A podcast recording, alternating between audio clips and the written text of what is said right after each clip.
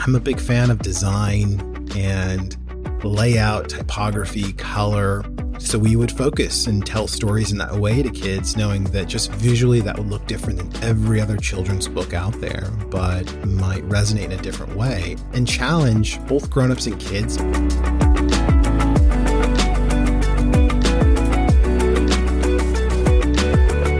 Every company today is trying to become a media company, but few are actually succeeding. A Kids Company About is one of them. On this episode of Up Next in Commerce, I talked to Jelani Memory, the founder and CEO of A Kids Company About, and I picked his brain on how exactly he went from writing and selling children's books about tough topics to overseeing a growing media empire. We talked about the need for authentic storytelling in books or in your product or brand story, and how by trying to please everyone, you actually please no one. We also got into how to choose investors and what the future of media, particularly for kids, might look like.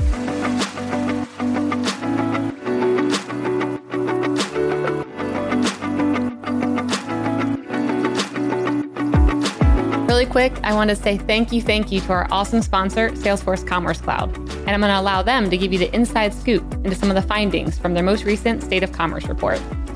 Hi, this is John from Salesforce. Did you know that companies of all sizes and industries power their digital customer journeys with Commerce Cloud?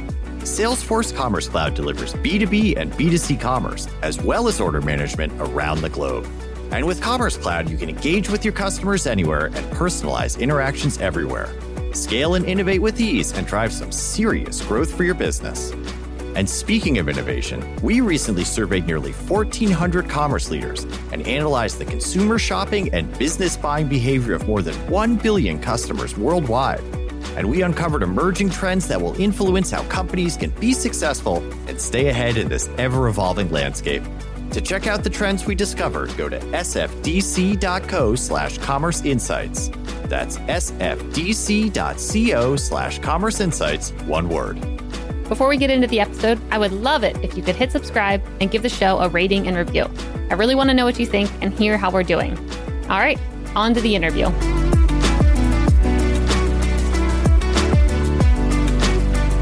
Welcome back to another episode of Up Next in Commerce. I'm your host, Stephanie Postles, CEO at Mission. Today on the show, we have Jelani Memory, who's the founder and CEO at a kids company about. Jelani, welcome. It's so wonderful to be here. I'm very, very excited to talk all things kids and media. I feel like it's something I've been thinking about for a long time. So I'm very excited to have you on the show today. I would love to hear first what is a kids company about and how did you create that company? Like, where did that idea come from? Yeah. A kids company about is a kids media company. We make books, podcasts. We've got an app or two. Uh, we tell stories for kids that we hope are the most important stories that kids ever hear on topics like mental health or racism or social issues or death, cancer, loneliness, boredom, adventure, creativity. We think kids are ready for stories that uh, meet them where they're at and talk up to them and not down to them and not merely try and entertain them, but empower them. I love it. The company started by accident. I, I back in 2018, I wrote a book for my kids titled "A Kid's Book About Racism." I, I had five at the time, with one on the way. Uh, blended family. Whoa, five kids? Yeah, every kid under the sun feels like they're in my house.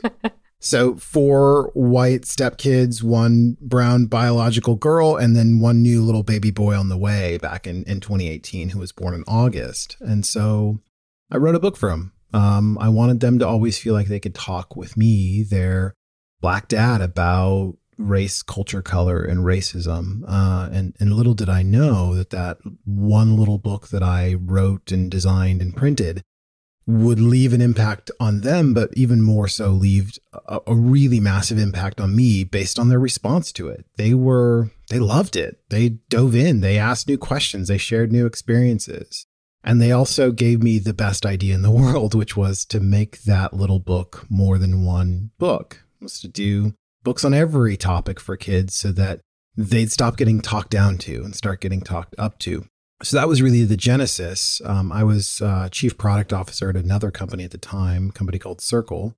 I left that company four months after having written my book to go chase this mad, bonkers publishing endeavor to make really important books for kids. Having no experience, by the way, really in publishing at all. I fancy myself slightly a writer and a little bit of a designer, but a whole lot of an entrepreneur. And I just was like, I don't know if anybody's going to do this. I don't know if anybody's going to make these books and tell these stories. And now two years into it, we have 70 plus books. We have nine original podcast shows, um, all with different hosts. And we have an app full of hours and hours and hours of empowering and challenging and important video content for kids.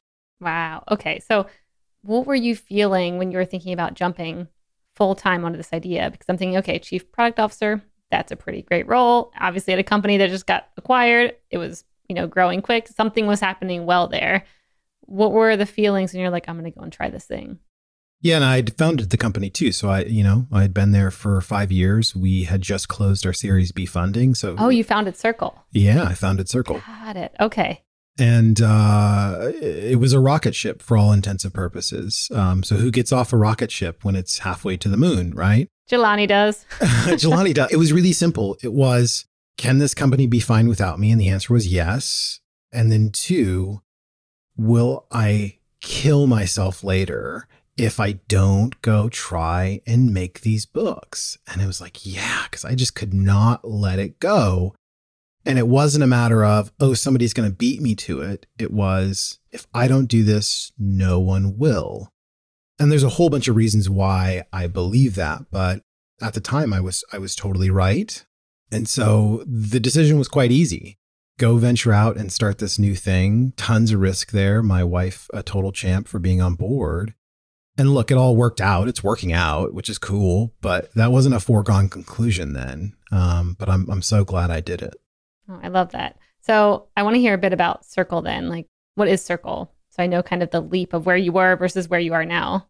Yeah, Circle. well, look, I, in college, I'm two credits shy from a degree in theology and Koine Greek. I became a photographer after college, of all things, babies, weddings, and then commercial photography. And then I turned myself into a filmmaker after that, doing stuff for Nike and Adidas and Reebok. Wow. And then a friend was like, "We should start a company together." And I was like, "Why not? I've I've reinvented myself 3 times already."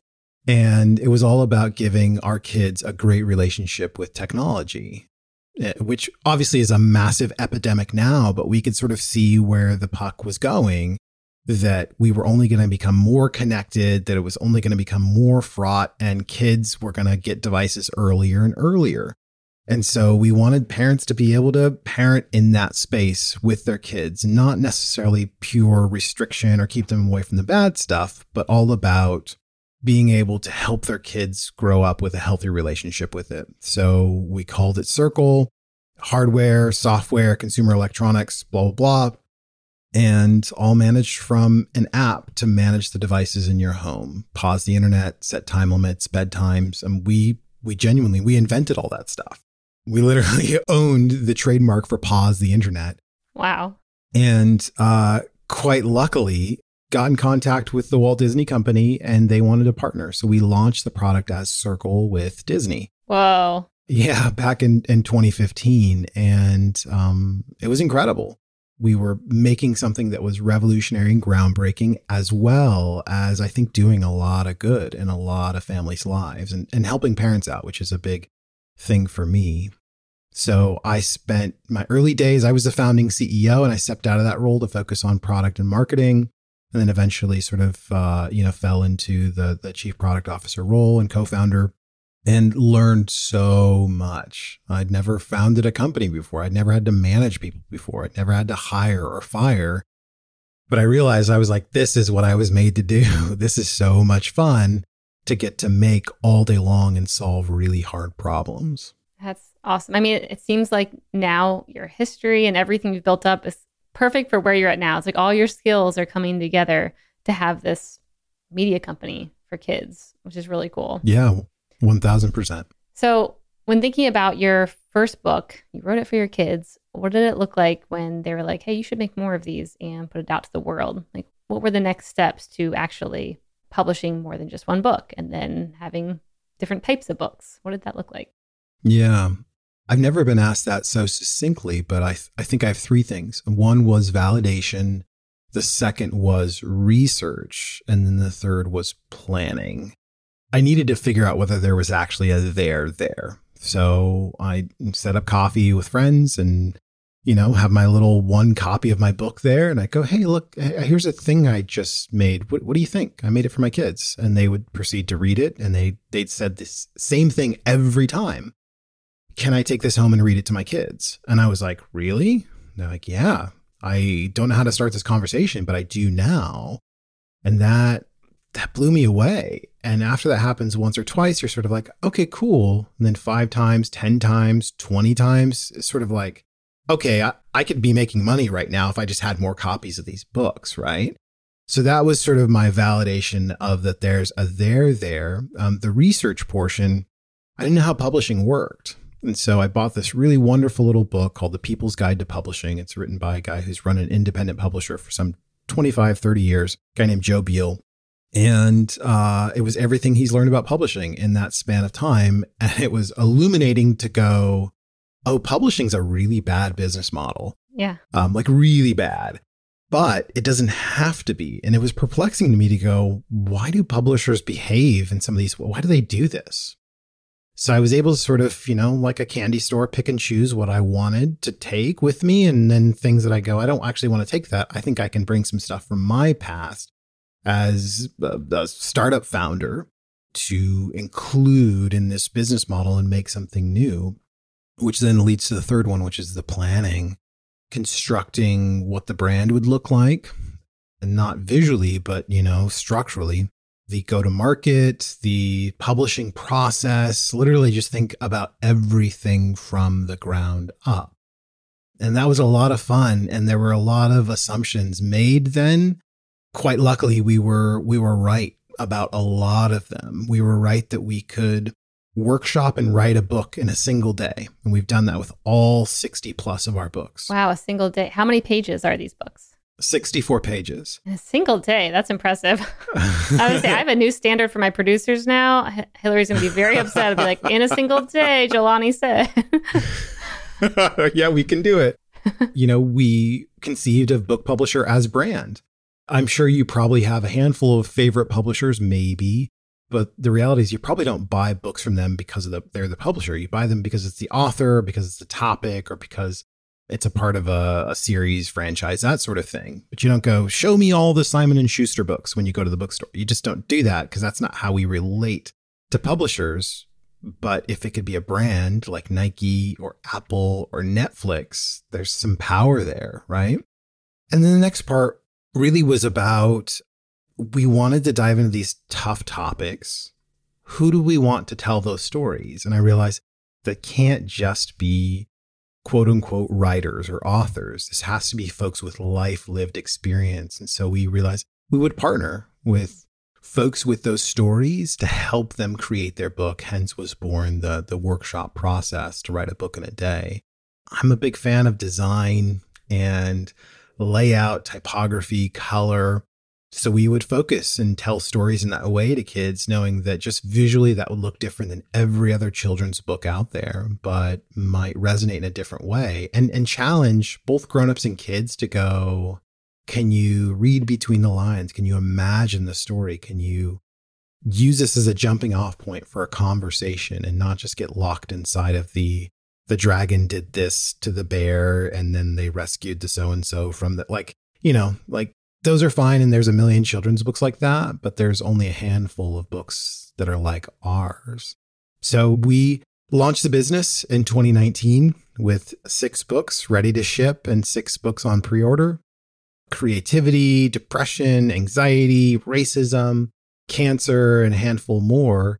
And it works. Parents, grandparents, therapists, doctors, lawyers, uh, educators, you name it, show up and buy these books to help start these important conversations with the kids in their lives. Wow, I love that. Okay, so when thinking about even getting these books in front of people, like how did you get the word out that you had these six books coming out ready to be bought?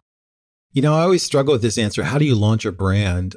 It's a combination of so many factors that it's almost hard to keep track. So let me see if I can uh, at least elucidate what factors we had.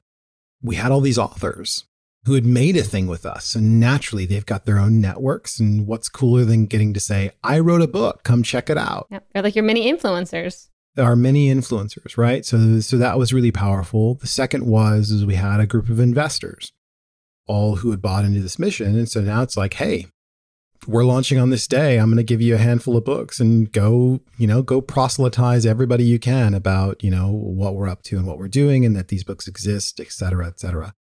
Third was getting a few press hits, right? So reaching out to local press, press that had covered, you know, my previous company, friends uh, who were reporters, you know, anybody, sort of beg, borrow, and steal to go, hey, we're disrupting publishing. Come check us out, and and you know, try and get a few articles written. And then it's just pure hustle after that, you know, on your own Facebook page, Instagram, uh, you name it. And once people start to show up, I mean, you find out really quickly whether you've got something that people like and understand or whether you have something that's kind of garbage or people don't get, right? Which is usually the biggest problem is sort of like, I don't understand what you're selling. like, can you just tell me what you're selling? Mm-hmm. Yeah. Or why I need it. That sounds nice, but exactly. And then from there, it usually is a snowball effect where you're layering on things like affiliate marketing, digital ad spend, you know, content marketing, um, et cetera, et cetera. Okay. So you've got these books out in the world. I'm trying to think about the arrangement with the writers. So, like, what does that actually look like? Because on one side, I hear you saying, like, you don't want to be a publisher. Like, no one thinks about Simon and Schuster ever, probably.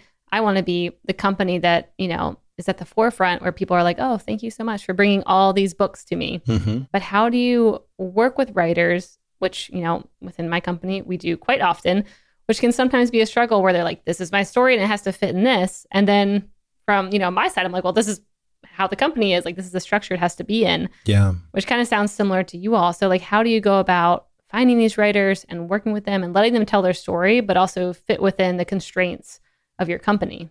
Yeah, I think two things. Um, one, don't work with writers, and and two, um, make make the process lead to an inevitable conclusion.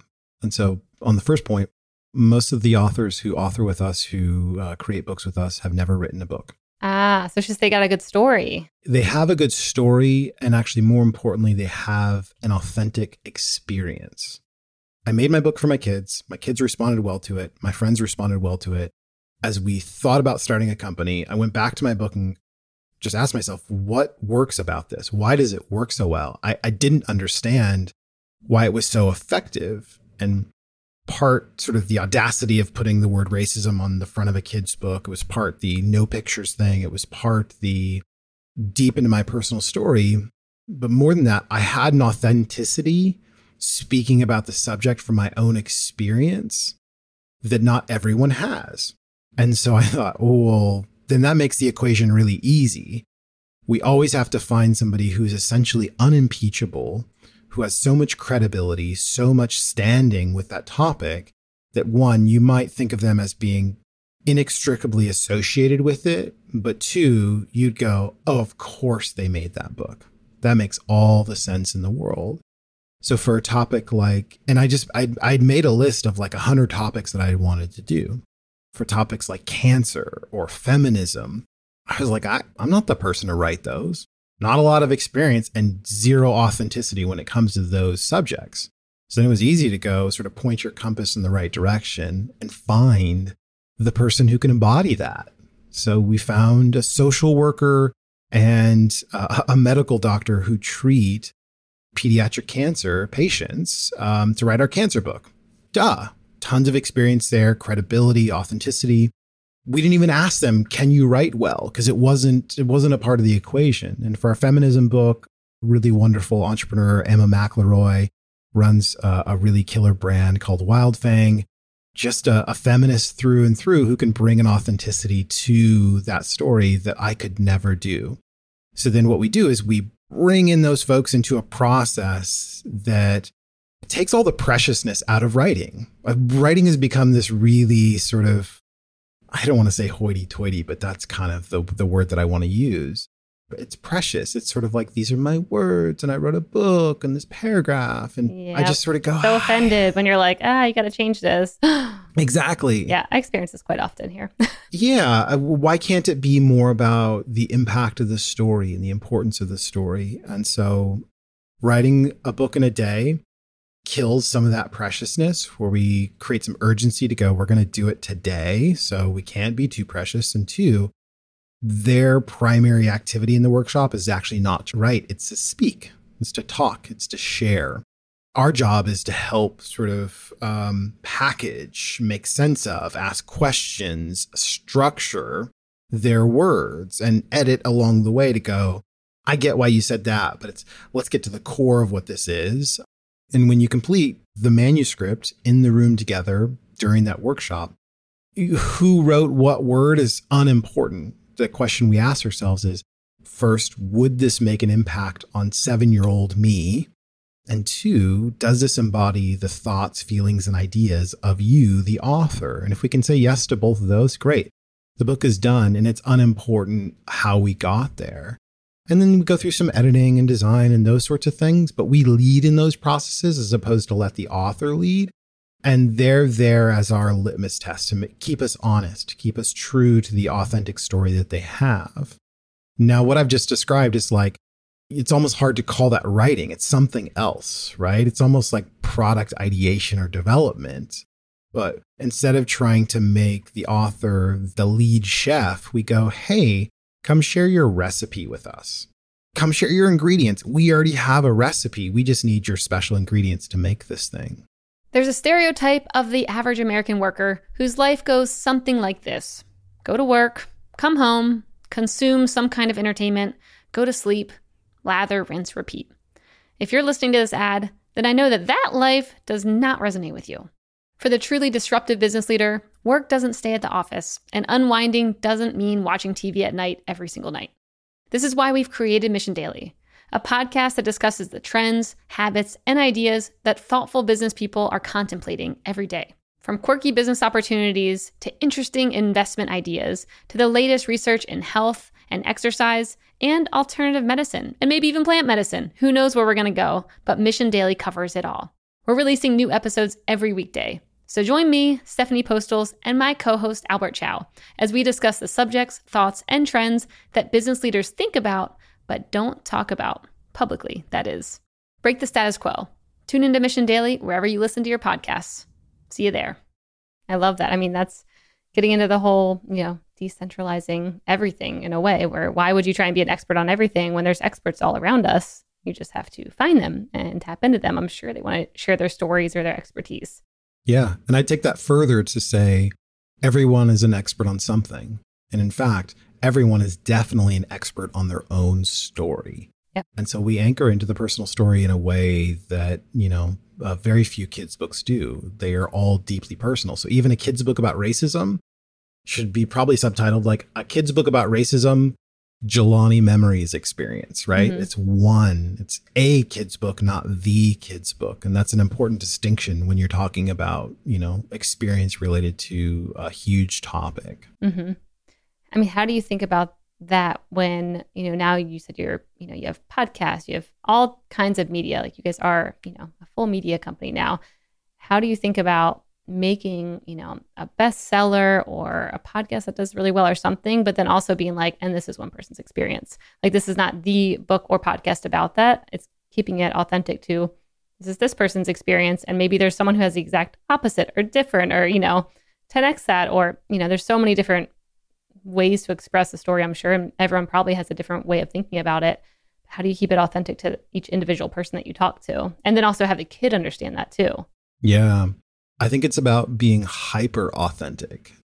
There's a kind of storytelling or a way that I think some of us can go about in the world where we try and make ourselves palatable to everyone.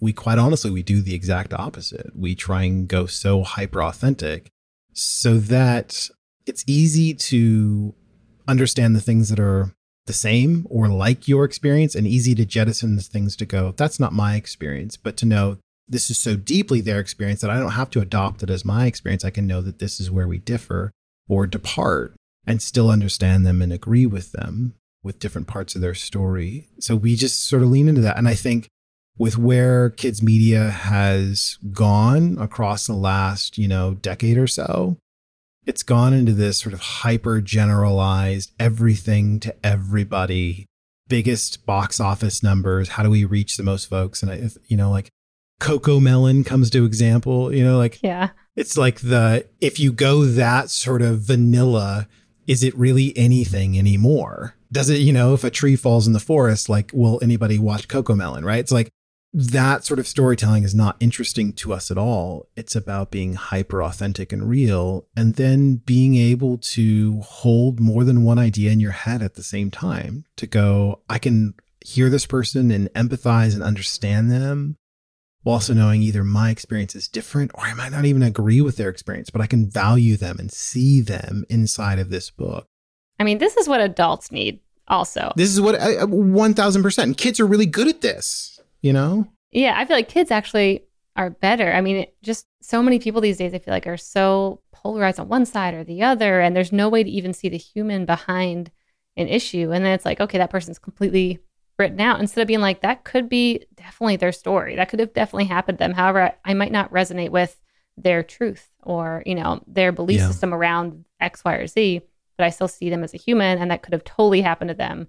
And if it did, I'm, you know, very empathetic. Like you don't really see enough of that. And so to me, it's perfect bringing it back to the kids. So then hopefully it bubbles up to the adults too and the parents. Yeah. Like it could have impacted a lot more people than just kids. I think so. And look, uh, kids, it's very easy to change their minds and their ideas and their values because they're just now forming them in their childhood.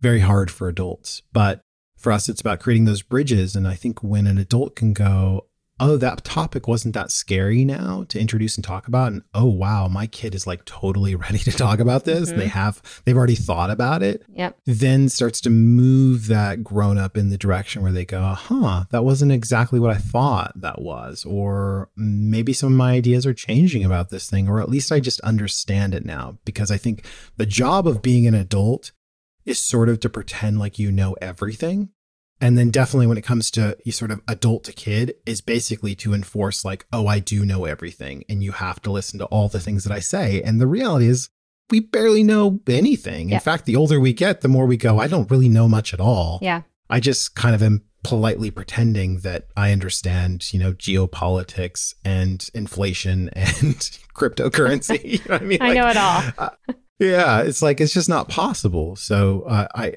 our books come in in a really stealth way, as well as our podcasts, to sort of say this is for the kids, quote unquote. But adults will walk away and go, "Wow, I never knew that." Which is, I find every time we make a new book or podcast or video, I go, "Huh, I never knew that," and it's it's led me to be a lot more open minded about ideas. Yeah, I also feel like parents of this generation are a little bit more open minded though to parenting in a different way. That's what I've seen. I mean, you know, a mom of three boys under four, like just in those past four years, what I've been exposed to and thoughts I've had to have, and like, okay, how do I parent well? And, you know, you should apologize to your kid and you should, you know, listen to them and change your mind if they have a better opinion. And it's such different parenting styles that are now kind of oh, yeah. coming out than what, you know, I grew up with and generations uh, before us. And it's interesting seeing just a lot of things shift. I would say, I would say for the better. I mean, I guess it depends how you're seeing things, but things like this could also even amplify, uh, yeah, these new ways of parenting and thought processes and like how to raise kids. And mm. um, yeah, it's all really exciting to watch just new generations raising kids in a very different way. Yeah, I totally agree with you. And I would say that this is the best generation of parents that's ever existed. Mm-hmm. And, I, and I say that without any sense of irony or sarcasm. I really mean that. Yep. Show me a generation previously that apologized to their kids ever. Yeah. Mm-hmm. it just never happened. Yeah. You know, uh, now look, we get stuff wrong. Um, we're really afraid of screwing up our kids, mm-hmm. probably a little too much. Too much, um, yeah. which leads to sort of the helicopter parenting and stuff like that but you know it's not like the boomer generation it's not like the silent generation we don't just sort of send our kids into the woods and sort of say i hope you survive right like we were there and they know us as emotionally complex beings that are there in in life with them and that's massively healing and growing and beneficial for kids to feel loved and um, known, seen, and be happy and healthy. Yeah, I completely agree. I, I was just looking up. Um, there's this Instagram account of this woman. I feel like you would love. It's like the Mama Village or something like this. She's this Canadian mom, mm. and she has hmm. all these posts that are basically like going through just exactly what you and I are saying of like, hey, if you know do something wrong, you can apologize. Like, here's what it actually looks like behind the scene for the kids. And if they're doing this, here's how to talk to them. And here's how to let them express their emotions and be mad. And really good. And it reminds me a lot of the conversation we're having right now, just like little tidbits. So we'll link it up in the show notes for anyone who's like, what account is that? Because I think it's the Mama Village or something like that. Things like that, though, I'm like, who had those kind of tips back in the day? You know, when they were raising kids of like little quick moments to be like, oh, that's a good point. I probably could have chosen to do something differently if I had this one little piece of advice here. Mm-hmm. Yeah, the the number one bit of feedback I get on our books from adults and specifically usually a millennial parents is I wish I had this when I was a kid. Mm-hmm. Universally, because the reality is we didn't. Nothing even close to it. So when thinking about branching out, you know, and expanding your channels, you had books and then you are doing podcasts now. Like, tell me a bit about what that thought process looked like to get on other platforms and other outlets? Yeah, I mean, first and foremost, it was a, a massive risk. We had reached scale with books and had also reached break even, which is like great. We had more money in the bank than we had raised. I was like, this is kind of cool. So we ended 2020 in that spot where I was like, I guess we've built a really great business. and so I was like, why am I trying to change it? the thought process was there's more stories to tell and there's more storytellers to tell them and there's more ways to tell those stories and because of my background i knew more about telling stories through audio and more through telling stories through visual mediums like you know film and video and then i had a massive tech background um, you know deploying a consumer uh, electronic device as well as you know subscription apps and whatnot so being able to bring some of those pieces to the business um, felt right and would allow us to scale our ability to tell story to kids and all the mediums that we thought you know made sense. So went out, raised a Series A, seven million dollars, led by the wonderful folks at Pendulum, and uh, a handful of other funds and angel investors to support the growth into podcasts and to apps and to video and then grew the requisite team to support that. And it's been a wild year. Uh, we we started the year I think at 10 people. We're 25 now and have built so much stuff. Um, it's been really cool to watch and got you know Apple recognized our uh, flagship podcast, a, a kid's book about the podcast, as one of their top shows of 2021, which is so cool. Amazing! Congratulations. Yeah. Not only that, I think one of the, you know, the badges of honor there is that it was the only kids show chosen. Wow. For that honor. And just a credit to, to Apple and also credit to, I think, the storytelling that we're doing for kids, really elevating what a podcast can be for kids. It was really about taking the process that we make our books and going, what can we keep from this? And what do we need to jettison when it comes to making these other media formats? And it turns out there was a lot that we had gained and learned and could adapt from our workshop process for podcasts and for our video content, specifically a kids class about, which is sort of like our version of masterclass for kids. And so we workshop all the all that content. It happens in a different way where it's not like the whole podcast gets written in a day. Like that doesn't even make any sense. But um, the conceit, the concept, the episode count, the approach, the tone, like all that gets workshopped in a day. And then what's great is then we go to execute. And by the way, like this is usually done with folks who've never podcasted before. It's all about authentic experience, right? Can they show up there and tell a story in an authentic way? Whether that's through interviews or, you know, through monologue or through something scripted or unscripted. So we've spent the year figuring out how to do that, doing that, and then trying to scale that. So excited about 2022 and what that represents for us to really sort of go after it now, having really refined the process to make all the, the different types of media. Wow. So when thinking about taking on investment, what would you maybe do differently? And how did it help you guys? Of course, around hiring, you had extra cash, but like, were there other things you were looking for when taking on an investment partner? First, I wouldn't have done a single thing differently. I think we executed really well. And this is like for any of the entrepreneurs listening, it's like you get to choose who you take your money from, not the other way around. And that's so important.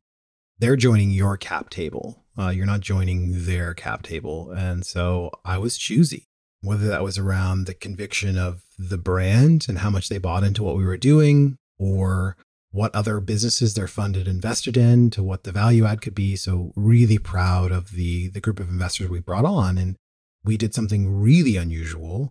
Something like 93% of the capital came from black and brown investors for our series a.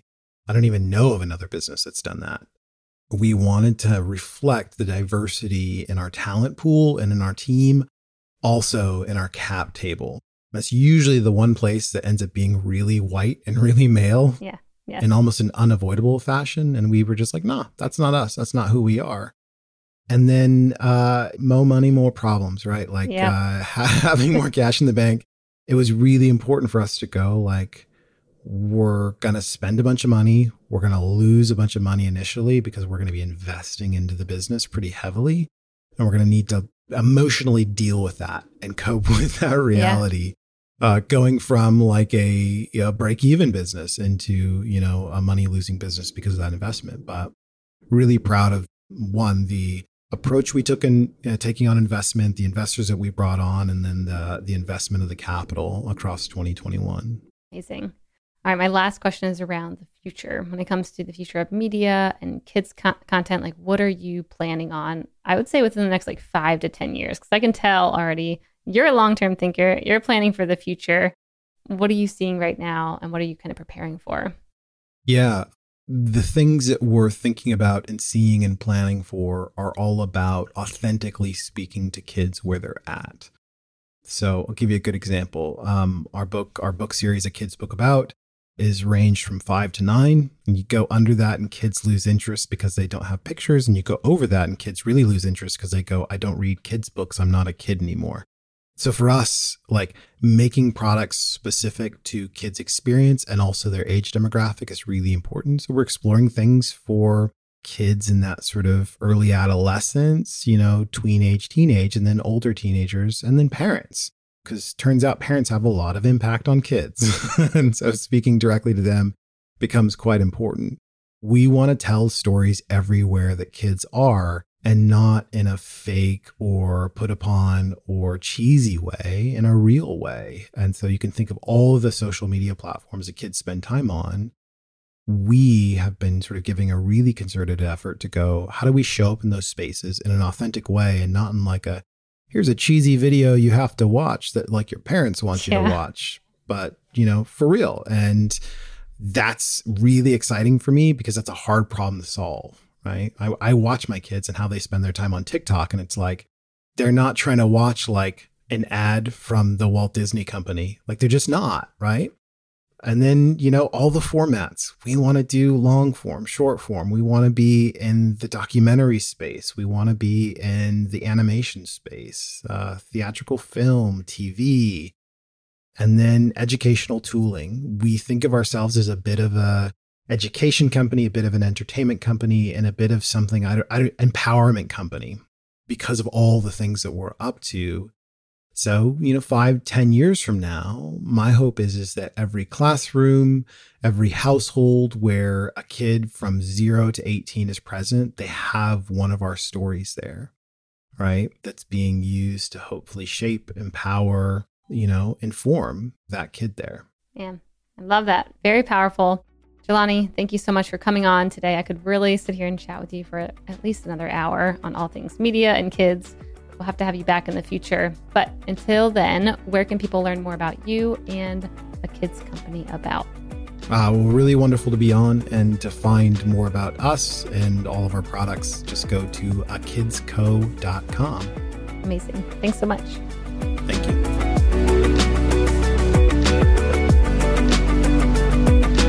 Hey, listeners, thanks for tuning into this episode. I hope you enjoyed it as much as I did. If you haven't already, please subscribe, rate, and review this podcast. It helps spread the word, and I would greatly appreciate it. See you next time.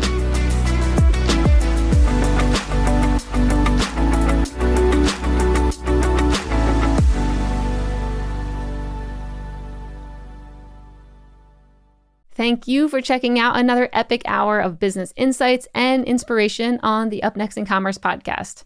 If you like what you've heard and you're interested in partnering with us to bring your brand to a growing audience of e commerce experts, reach out to me at stephanie at mission.org to get the conversation started.